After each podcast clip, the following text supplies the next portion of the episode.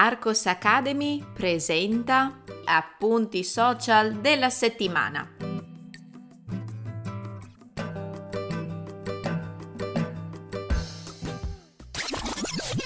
Ehi, puoi trovare il testo di questo episodio cliccando nel link in descrizione. Entrando nella sezione gratuita degli appunti social della settimana, troverai altri episodi da ascoltare e da leggere.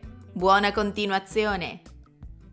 Finito, terminato. Il periodo festivo si è ufficialmente concluso e migliaia e migliaia di italiani hanno ricominciato a lavorare gli studenti hanno iniziato nuovamente le lezioni, in presenza o a distanza. L'Italia si sta rimettendo in marcia dopo questa lunga pausa festiva. E voi? Quando avete ricominciato le vostre abituali attività?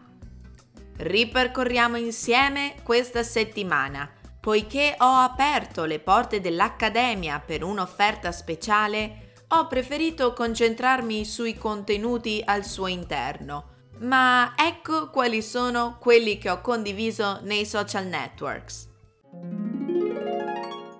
A Silver Bullet in italiano. Come vi ho già detto diverse volte, le lezioni private di italiano con i miei studenti rappresentano una delle fonti maggiori di contenuti che poi condivido sui social. In una lezione con Gustavo, ad esempio, abbiamo sentito la necessità di tradurre in italiano l'espressione inglese a silver bullet. Voi avete mai usato questa espressione inglese? In questo caso, tradurre letteralmente non porterebbe nessun beneficio. Come spiego in questo video short, la traduzione corretta è infatti una soluzione ottimale.